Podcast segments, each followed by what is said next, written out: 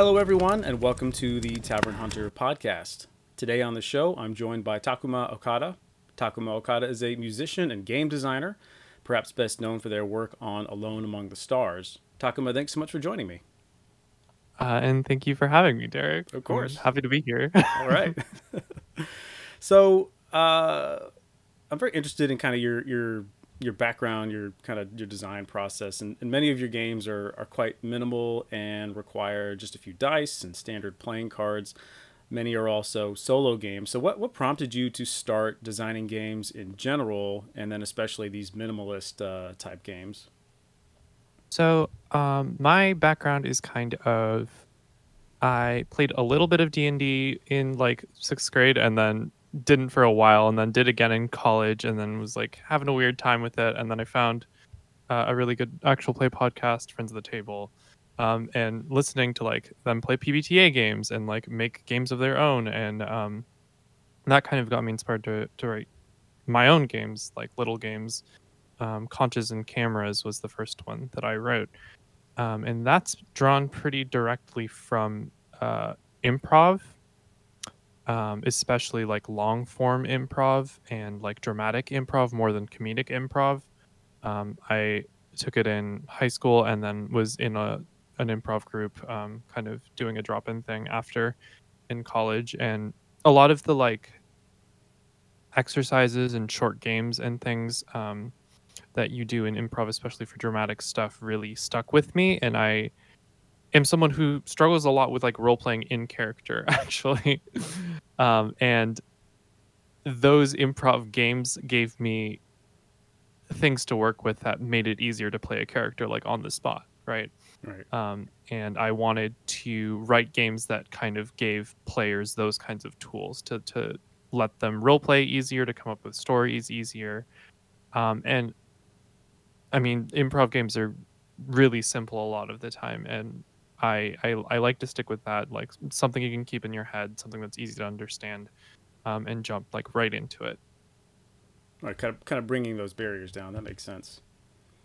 So Stewpot is your game about running a tavern as retired adventurers, and the fantasy tavern, as as much as we all love it, it's it's common and almost overdone, but it's you know it's persistent. So what for you uh, as a designer makes a game in this type of setting worthwhile?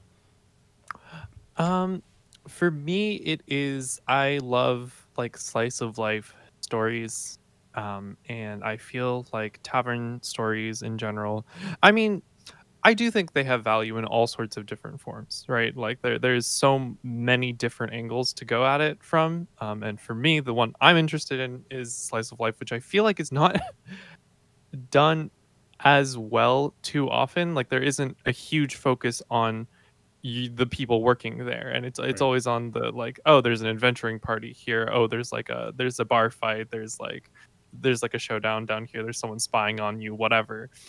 Um, and combined with um, my interest in like what how do we reinterpret adventuring um, when so much of it is about like power fantasy and kind Right. of like a weird colonialist kind of um, hero narrative and thinking about it as a job that is really taxing on you and then you have to retire from it and like what do you do then? Like what like thinking of it in the way that someone might think of like a, a star athlete you know who Mhm. might be able to keep playing into their early 30s if that but then like has to do something else. Um and like a lot of those athletes will end up being like coaches or trainers or something right? Um and kind of being a place where adventurers come to and you're you're running that and you know what those adventurers need um you know what their needs are um like physically and mentally and all of that and kind of having this logical progression in a tavern was really interesting to me and something I didn't think was really um, done in a lot of other things. Yeah, that makes a lot of sense. And like some of your other games, Stewpot isn't particularly crunchy or rules heavy. It's more about telling stories together. Um, you talked a little bit about your your background with improv. So was this your initial design goal with Stewpot? How did the design maybe change over time after its initial conception, if it did at all? Yeah, um, I started writing it actually for a game jam um, that was inspired by the the show. I had gotten into this actual play, Friends of the Table, um, and I had, I think, been reading a little bit of Dungeon Meshi, and I also been like listening to the show. And then their first season is like a very standard kind of fantasy um, adventures going on a quest, but like has some really cool twists and, and different takes on the genre that I really liked. And um, thinking about that group Mhm. and thinking about their campaign and like what would come after, um, they had a second season where they finished the the season with um, a big finale that was in Mobile Frame Zero Firebrands by um, Vincent and Meguey Baker, um, and I had initially like thought of it as like just a very very short like one page game, honestly, um, but listening to them play Firebrands as a finale was like, oh, this could be I could make a game that is like this that could be used for like fantasy games. Um, and it kind of got bigger and bigger after that, where I got really interested in writing these mini games, um, and like fleshing them out a little more as like a bunch of separate games, really that stood together on their own, but also could be combined to make this whole tavern experience.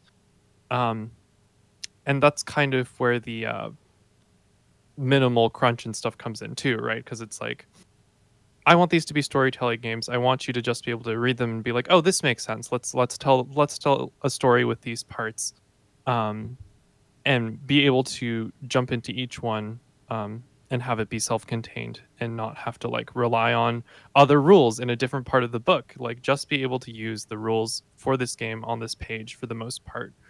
Um, and yeah, that that was really important to me because in the beginning I was kind of designing each minigame separately, like not thinking of them as connected as much.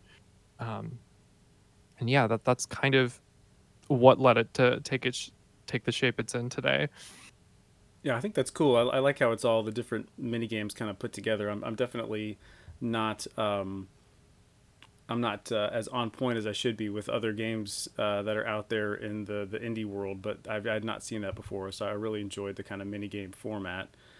hmm Um, let's kind of pivot and talk a little bit more about the the slice of life games en masse. Um, you talked a little bit about how there's space there to explore some ideas. Um, you know, getting away from the the typical kind of power fantasy of your average RPG. Um, so so talk a little bit more about that. Do you think you know do do you imagine um, more that the kind of subgenre of slice of life games uh, having something to say in the tabletop world. Yeah, I feel like I've been seeing um, more and more games in this kind of subgenre after like the indie boom on itch and um, what's what's some stuff I really like.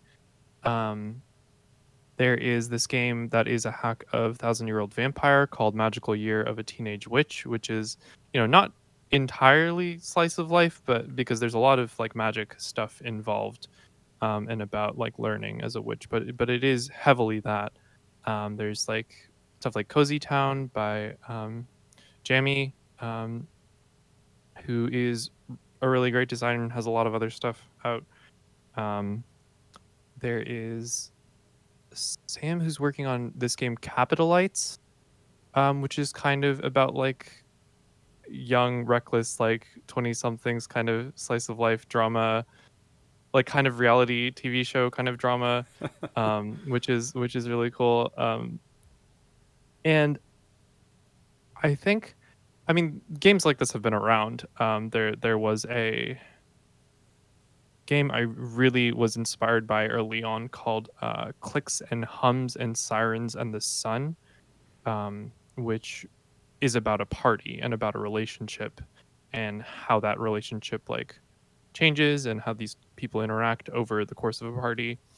Um, but I don't know if it's been as like common or as like front and center as it is maybe today with games like Wander Home Mm-hmm. um, which was like a huge hit on Kickstarter. Um, Jay Dragon's other games also like Sleepaway is a horror game, but it's also you know about about a summer camp. Um, and I'm really excited to see like what kinds of like combinations of slice of life and other genres um Hmm. there are to explore like slice of life and horror and like slice of life and, and fantasy and like urban fantasy. Right. and those are the things that are really interesting to me where it's like taking a, a, a genre like sci-fi or fantasy or whatever and and you know adding another subgenre onto it exploring like a very small corner of it or like a very small window and and focus in. Um i really really like to get very specific um with games.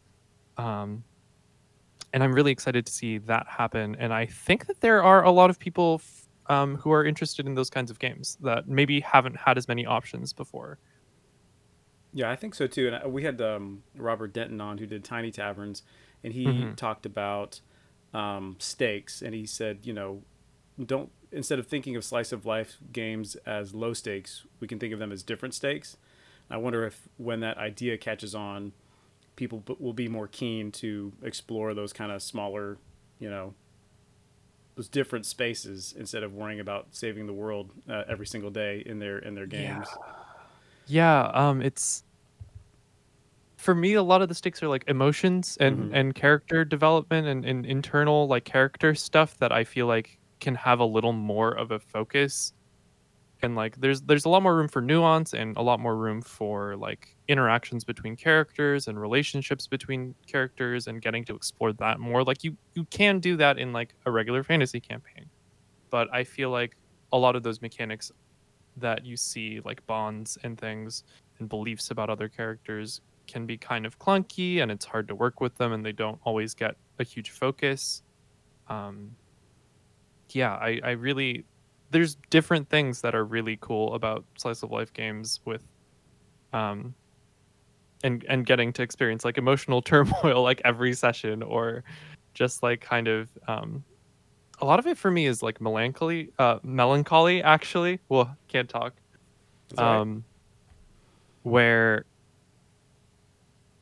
kind of um the stuff that I've been working on with Urban Pastel um where it's kind of a sort of fantastic sort of like magical realism kind of um fabulism um, and and those kinds of genres inspired by those kinds of genres where you are you know playing characters in a city where things are happening that are maybe a little strange you know there's urban legends there's stuff that like could be magic. You hear that maybe one of these people that lives by you is like a witch maybe um, and those kinds of settings where there's a lot of influence from um, what we're living through right now with like Mhm. capitalism and like being a young person in like a city or something and working nonstop and, and struggling and at the same time like making friends um, and experiencing new things like every day and kind of pulled between the sense of wonder and experiencing um, really wonderful things and fan- fantastic things and also like being crushed by capitalism at the same time and trying not to be um, and that kind of thing is is so much more in, impactful to me as like a slice Mhm. of life game Yeah, I'm very curious to see how this subgenre will develop. So I'm glad we have uh, curious designers like you uh, take taking on the charge because that puts me a little bit out of my depth. But um, one last question before I let you go: If Mhm. if you could, uh, what fantasy tavern? You know, you mentioned the different genres. We can be in space, we can be in an urban setting, wherever you like. What kind of uh, what fantasy tavern maybe would you like to visit, given the opportunity? oh my god um there there was a game that i played actually of, of stewpot where we created a tavern on the back of a giant turtle with a captain's hat um, the captain. And um i i really love boats. I really love being on the water or by the water and i love giant giant creatures and people living on the backs of creatures and like Yeah. that's that's my ideal tavern. I would like to go and be on the giant turtle ta- tavern. Was, was that the name, the the Giant. Turtle Tavern? I don't remember the name. It's been so long that I've forgotten. But it, um, a friend of mine, uh, Karo, who's also an incredible game designer, um, was playing with with me and drew this really great picture of this this turtle with the with the tavern on its back and, and the captain's hat and I think maybe a pipe. I don't remember exactly. Oh man! And it's that image has just been burned in my brain forever. is that on? Is that online somewhere? Um, I I don't know. It might be. I'm not entirely Okay. sure. I can I can send you a message, but yeah. That's great. So, uh, to learn more about their projects, follow Takuma Okada on Twitter, Itch, and SoundCloud, all of which are linked in the notes below. Takuma, thanks so much for being on the show. Yeah, thanks again so much for having me. I had a blast talking about all this. Fellow travelers, this has been the Tavern Hunter podcast. For more on the hunt for great fantasy inns and taverns, including game reviews, books, music, and more, please visit our website at tavernhunter.com. Our music is Traveler's Respite, composed by Michael Elliott. Thank you for listening, and we'll see you next time on the show.